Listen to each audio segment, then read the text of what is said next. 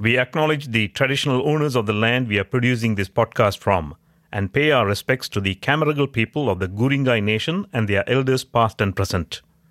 We also acknowledge the traditional owners of the land you are listening from today. When we play with the other clubs, you're always going to find some people sledge you, and if they don't know anything else, they will obviously come up with some not so nice comments and uh, some which are usually identifying you based on your race, or you can call it a racial thing. Yes, it does exist. In 2013, I was a coach of a cricket club in Victoria, and an incident occurred post a game. We had an altercation with the next Australian cricketer who was at the time playing for a, a, community cricket club.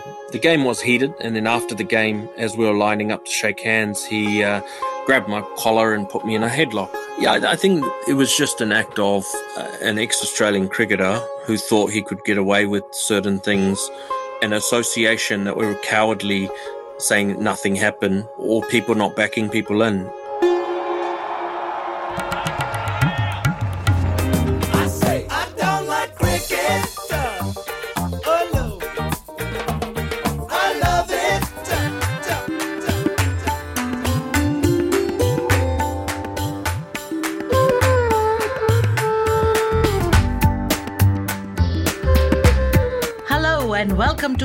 Cricket, a podcast series that takes a closer look at the subcontinental fans, international players, and community cricketers from the Australian perspective.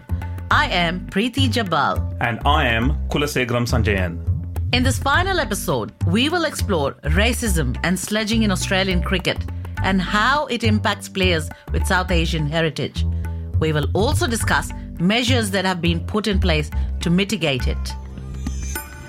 At the beginning of the episode, we heard comments from 56 year old Bhavin Nagar, an Indian migrant who plays club cricket with his son in Melbourne. Then we had Hussein Hanif talking about an alleged incident of racism where he was on the receiving end. Australian cricket has had its fair share of racist controversies involving domestic and international players as well as its local crowd. Its biggest embarrassment came during the Perth Test in 2005 when spectators called players from the visiting South African team Kafirs, an insulting term for black Africans. This prompted an ICC investigation into the behavior of Australian crowds. Similar insults were heard during the matches in Sydney, Melbourne, and Brisbane. Cricket Australia and the larger cricketing fraternity outrightly condemned these incidents. However, there is no denying that there has been a debate in Australia about whether racism or sledging is a cultural thing and where one should draw a fine line. Our historian and cricket expert Patrick Skene says It all depends who you talk to. One person will say they get abused every two or three weeks, others would say it is completely overblown and disproportionate and doesn't exist. It causes a great deal of discomfort to talk about, and it's a difficult one. You, if you don't talk about things, you can't improve them. That's the old adage. I was watching Fox Sports the other day and they had an old match, and someone held up a sign in Bay 13 in Melbourne which said, Go home, curry munchers. So that was definitely a prevailing sentiment at one part in, in, in the 80s. Malcolm Conn, a Walkley Award winner and Australian born cricket journalist, says racism has its roots in the formation of this country. I'd imagine that it would have been pretty difficult in previous generations for players and spectators from South Asia watching cricket in Australia because Australia was such a, a white country. Even the immigration after the war was sort of all European, but I think it's it's a lot better accepted now. I think part of the mistrust between teams was probably a reflection of society in some ways, uh, if you go back to previous generations, and also I think the fact that cricket had been a very sort of Anglo game and was controlled in large part by Australia and England. And I know that there was increasing resentment from other countries about the way that for a long time Australia and England had the right of veto at the International Cricket Council. And I know that administrators from other countries found that quite insulting. Why should England and Australia have this right of veto? So thankfully that doesn't exist anymore.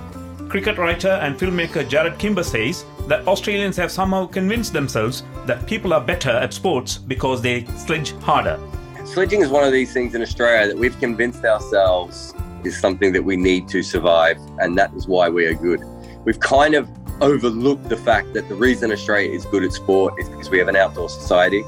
We have the facilities available for sport. We have governments who have, over generations, prioritized sport with money. We have a lifestyle that, that is around sport. We haven't had many wars. We haven't had many moments where, you know, we've been under attack from other countries. It's a very, very middle class society. Of course, we're going to be good at sport. We convinced ourselves, though, that we're good at sport because we're harder than other people, that we sledge harder.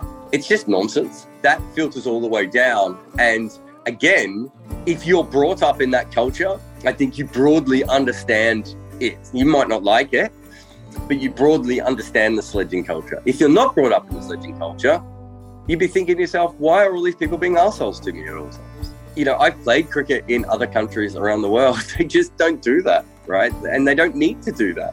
You know, New Zealand are the most successful cricket team over the last, what, six or seven years, and they just don't play that way, right? It's nonsense to think that you have to do that. And the lower the level you get, the more serious people take it.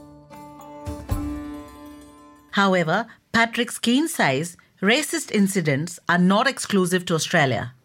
Racism is all over the world, and that's where Australians get a bit upset when they feel they're being singled out. But we still have to call it what it is, and it's rank cowardice to insult someone's ancestry to try and win a game. It's it's cheating, it's cowardice, and it should be called what it is. Skene doesn't shy away from pointing out racist incidents involving Australian cricketers and suggests where Cricket Australia could have acted better. Patrick Skene gives the example of controversy involving Australian legendary fast bowler Glenn McGrath and Sri Lankan batsman Roshan Mahanama. The latter, in his autobiography, has accused McGrath of calling Sri Lankan star all rounder Sanath Jayasuriya a black monkey in 1996. Mahanama was also critical of the Australian skipper at the time, Mark Taylor, and then Steve Waugh. He's a credible ICC match referee. And Steve and Mark Taylor said it was a publicity stunt for his book rather than explore it. They went into the protecting their mates mode. And I don't think there's a more credible person than an ICC. They, they have to be of the highest integrity to do that. And it just gets dismissed. In a separate incident, former Australian cricketer Darren Lehmann had to apologise for using racist slurs against Sri Lankan players during a one day international match in 2003. Lehmann became the first Australian player to be charged under the ICC's new racism code and was suspended for five one day internationals.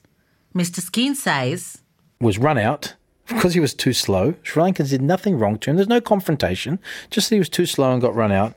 And he came off the field and called the Sri Lankans the C word and Black C word. Stormed into the dressing room hurling these insults. Clive Lloyd is the match referee, hears it himself, and he's also dark skinned. Ten years later, Lehmann was appointed head coach of Australia. Darren Lehmann can be put in charge of the Australian team after that. If he had physically assaulted someone, he would never be put in charge of the Australian team. Goes to show that they don't consider that to be a serious insult. There was another incident involving former Australian Test batsman Dean Jones. He was sacked from his job as a television commentator after calling South African batsman Hashim Amla a terrorist during a match between Sri Lanka and South Africa in Colombo in 2006. The softer stuff, the banter, the larrikin stuff, Dean Jones calling Hashim Amla a terrorist from the commentary box in 2006. An incredibly insulting ratio stereotype of a beautiful man, Hashim Amla, you know, the pride of Muslim and Indian South Africa, just gets reduced with a throwaway terrible comment. Again, it continues on. Moeen Ali says he got called Osama, which again is that Australian banter, but you know, you, you try to be the best human being you can well be a religious person and you, and you just get reduced to being a terrorist. Very disappointing. When we talk about racism, it is not only the outright racist attacks or comments that need to be considered.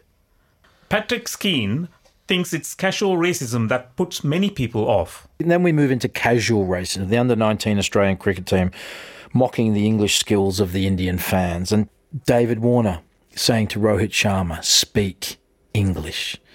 The classic playground insult is to reduce a migrant on their English language skills. And he tried to explain it away, but he knows.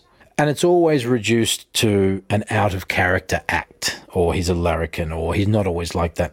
But we look back, there's always been prejudice and discrimination. And Don Bradman was famous for not liking Catholics.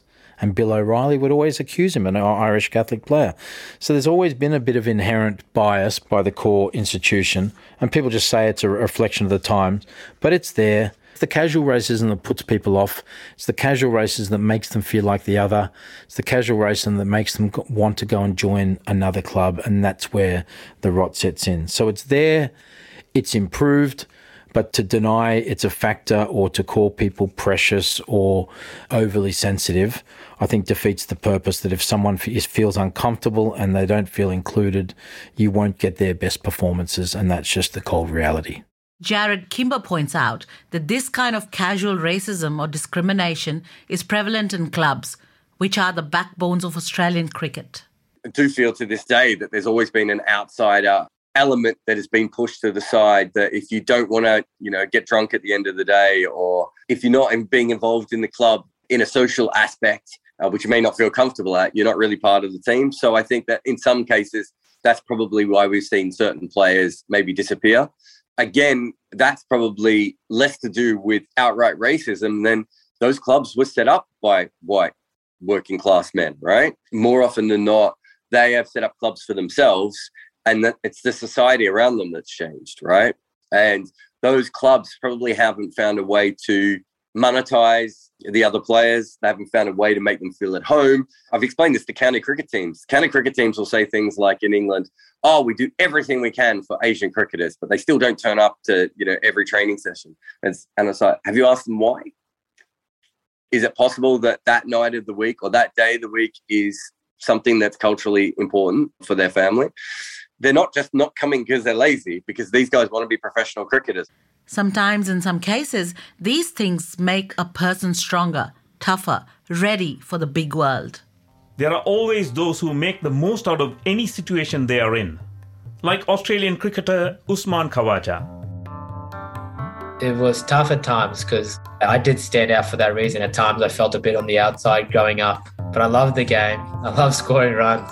I did it enough to obviously come up and break the mold a little bit and, and play and represent New South Wales in first class cricket was then to do it for Australia, it was tremendous. I had two older brothers and they weren't easy on me. They were very hard on me. So they gave me really thick skin whenever there were setbacks and people sledged me. I grew up and I had plenty of racial, uh, racial vilification and things against me, but it never hindered me because I never got any sympathy or excuses from my brothers or my family. I was very resilient. I always wanted to prove people wrong if something happened. And the worse things got, the more I wanted to prove people wrong. And I think that's very important. One has to be resilient as a sportsperson, but not everyone has that kind of family support to prepare them for the future. So true. Sometimes we just learn from the other's experiences, and that prepares us to face unpleasant situations. I remember Australian woman cricketer Alana King sharing her parents' experience with us and how it helped her. Discrimination comes in different shapes and sizes, and from my experience, just coming against other opposition teams, depending where they were from, yeah, there was a bit of discrimination, but I just kind of turned a blind eye to that. I was pretty young, but it probably was more prominent when if mum or dad heard it and they would get a bit upset about it. So, other teams that we came across who would say a few things that mum and dad probably heard and I just kind of brushed away, and it probably hurt them more than it did me because, again, as I said, I was a bit naive and, and young and a bit uneducated about those things. Yeah. Um, and it's hard, you know, we're migrant parents, and when they move to Australia, it's a big thing, and they've got, got to prove to, I guess, the wider community that they're doing this for the for the better of them and for the better of their family. So, for them to move across to Australia in the early 80s, yeah, it would have been very tough. And I know they would have faced their own types of discrimination in any form that it came in. So, uh, yeah, it would have been tough for them, and obviously been tough for for them to hear things that were talked to about my brother or myself when we were growing up. Alana and Usman believe things have changed over the years. Usman says Australia has become more multicultural and even migrant families have begun to accept sports as a career. I think Australia's come a long way. I was growing up in the 90s in Australia. It was a very different country to what it is right now. I think people are a lot more accepting, definitely better. You know, we're a very multicultural country now. There are pathways for people and sport in general. At that time, even my mum thought you couldn't make a living playing cricket, but now people see that you can make a very good living being a professional cricketer, especially in Australia.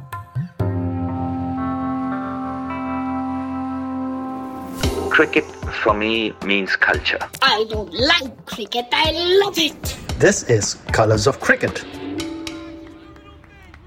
Bhavin Nagar, whom we heard at the beginning of the episode, also shares his experience playing cricket in Australia. He has some suggestions for migrants as well.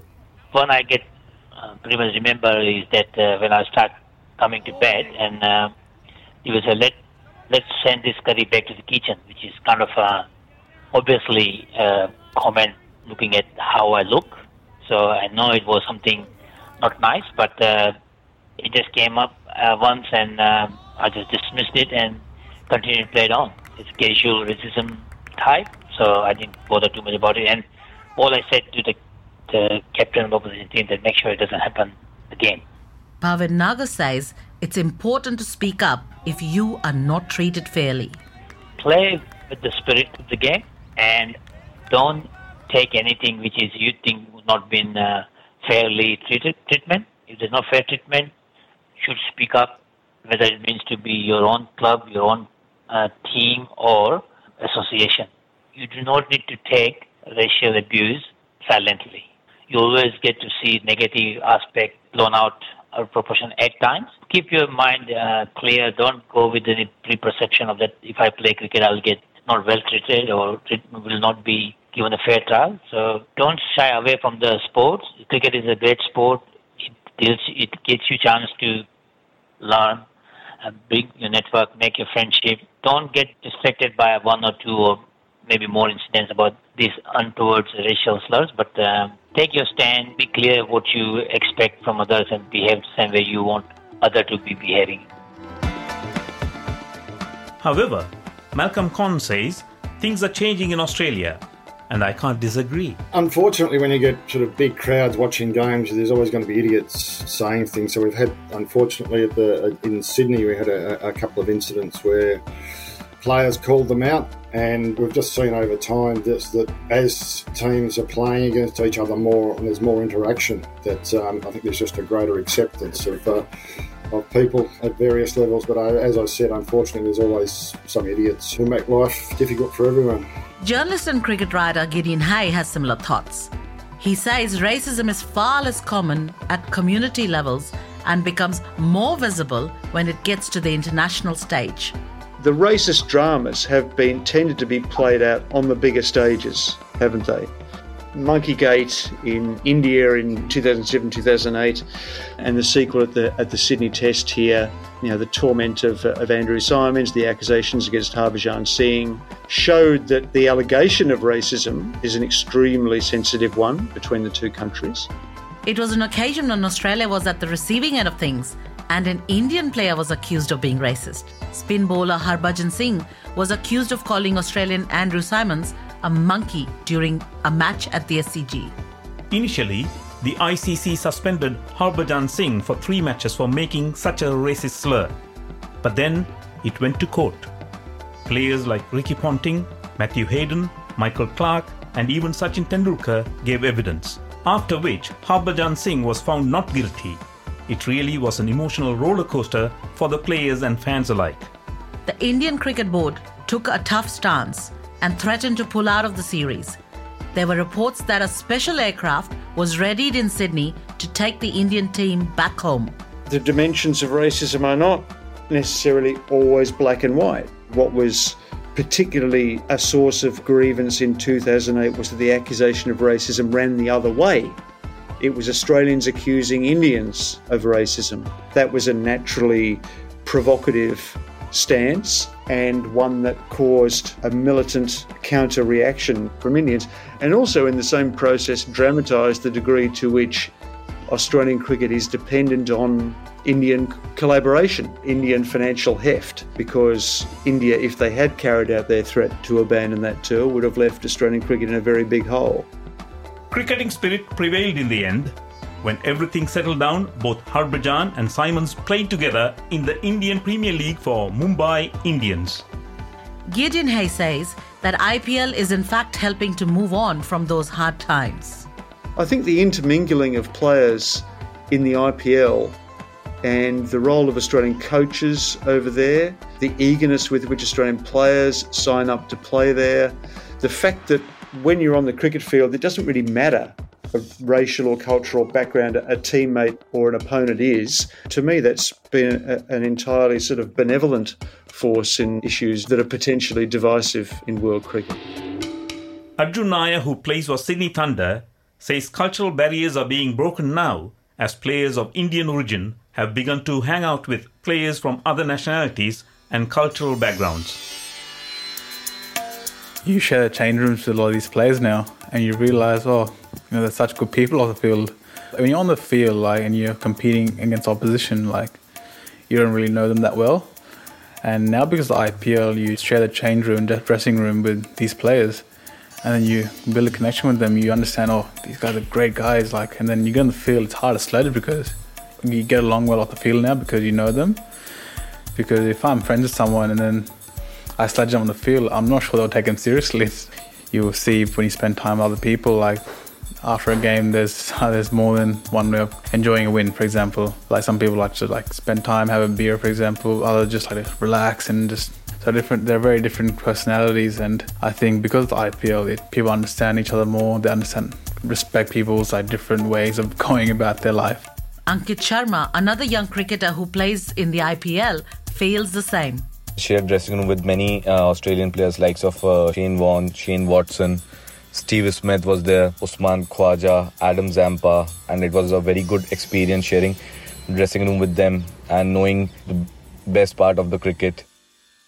Cricket has been changing a lot from a five day test series to 50 overs, 20 overs, and now 60 balls. From national teams to private leagues. Australians, Indians, West Indians, and Pakistanis all playing together for the same team. You're absolutely right, Sanjayan. This new format has provided the refreshing spirit so needed in cricket. However, we should see what Cricket Australia is officially doing to combat racism. Cricket Australia board member Mel Jones says the board is aware of racism in Australian cricket. But she points out that the cricket field reflects the wider Australian society I think it's in some ways it's just reflective of the Australian broader society. Cricket is a very big ecosystem. We have a lot of players, we have a lot of administrators, we have a lot of wonderful volunteers, and they have touch points across Australian society and in all every ways in the different states and territories as well. So I think what I've noticed mostly over my time as, as a board member is that there's a real cognizant awareness that it's prevalent, it's there exactly like society, she says the authorities have already implemented many policies to counter this. It's pleasing to know that when we're putting together policies or when we're putting together, you know, big events, that there's oversight on that and awareness to make sure that we have a, an inclusion space and, and we're trying to open our doors in the best possible way for, for anyone to play the game. I think it sort of starts from the respected work policies that we have internally as a as an organisation. We have a number of, of, systems that allows people to either come forward in, in a public manner or in, in a private manner if they don't want to be acknowledged. Sort of, you know, that whistleblower sort of piece with with hotlines, and that can be within the organisation itself or at match as well. And I think you would have known and saw at the um, the Sydney Test with India that we had issues with with crowd responses to to players, and I think that's probably one of our biggest challenges. It takes a bit for people to put their hand up, be the ones to, to point things out. And, and that that's the piece that we're trying to create that, you know, you're going to be protected, you're going to be, you know, encouraged to do so. All the states and territories have um, protection policies and offices as well. So it sort of flows down from a, a, national body through into the into the state system. And it's slightly different in, in every state just to ensure that they're putting in places policies that reflect their own own backyard, which is important. But those protection officers as well will have the processes in place to put through complaints and make sure that they're getting managed and, and dealt with right from the start all the way through as well. Their anti racism code for players and player support personnel that came into effect on the 1st of October 2016 prevents a player from engaging in any conduct or speaking in a manner that offends, insults, humiliates, intimidates, threatens, disparages, or vilifies the other player on the basis of the player's race, religion, color, descent, national, or ethnic origin. Several cricket associations in the country also have various programs to promote multiculturalism in cricket. Harmony program by Cricket Victoria is one such example. And what is so special about this program? It was developed to create safe, inclusive, and equitable sport environments for everyone in the community. It's really good to hear that checks and balances are in place. But I remember Hussein Hanif, the Ethnic Diversity and Inclusion Manager of Canterbury Cricket, who also worked for Cricket Victoria, talking about the failure in execution. I think Harmony in Cricket did its purpose and, and did it really well. And, and initiatives throughout Harmony in Cricket I think they were really good. I think the key focus is not based around, it wasn't based around how do we stop racism. It was around how do we engage communities to play the game that are for all Australians, for example. Those programs were created to give people an opportunity to play cricket and, and open the door to cricket. But I think openly uh, and respectfully, I think there could have been more work done in the space, especially around the power of harmony in cricket. So the philosophy is to allow anyone from any race, age, weight, height, you know, to play the game. But at the end of the day, there should have been policies in place to allow things like racism to be brought to the forefront, but also looking at deeper what policies are in place to actually um, stop these things from happening. What policies, as a governing body, does it have to actually support these practices as well?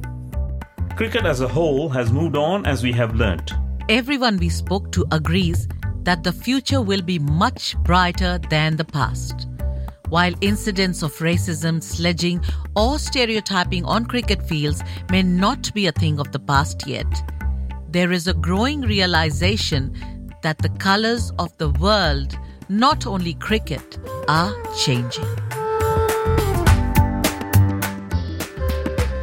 You were listening to the last episode of Colors of Cricket a podcast series that provided a comprehensive analysis of the changing colours of Australian cricket from a unique Indian subcontinental perspective.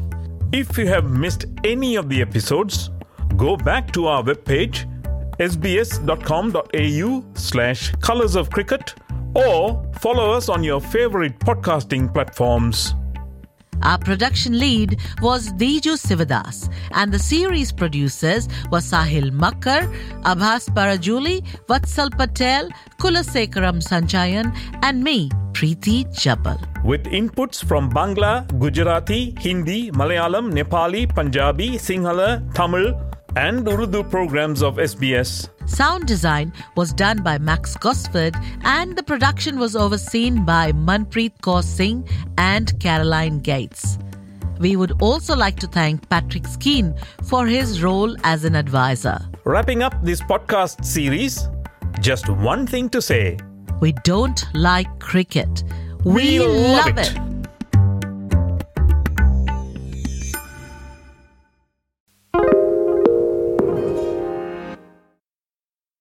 SBS is Australia's most trusted multilingual broadcaster.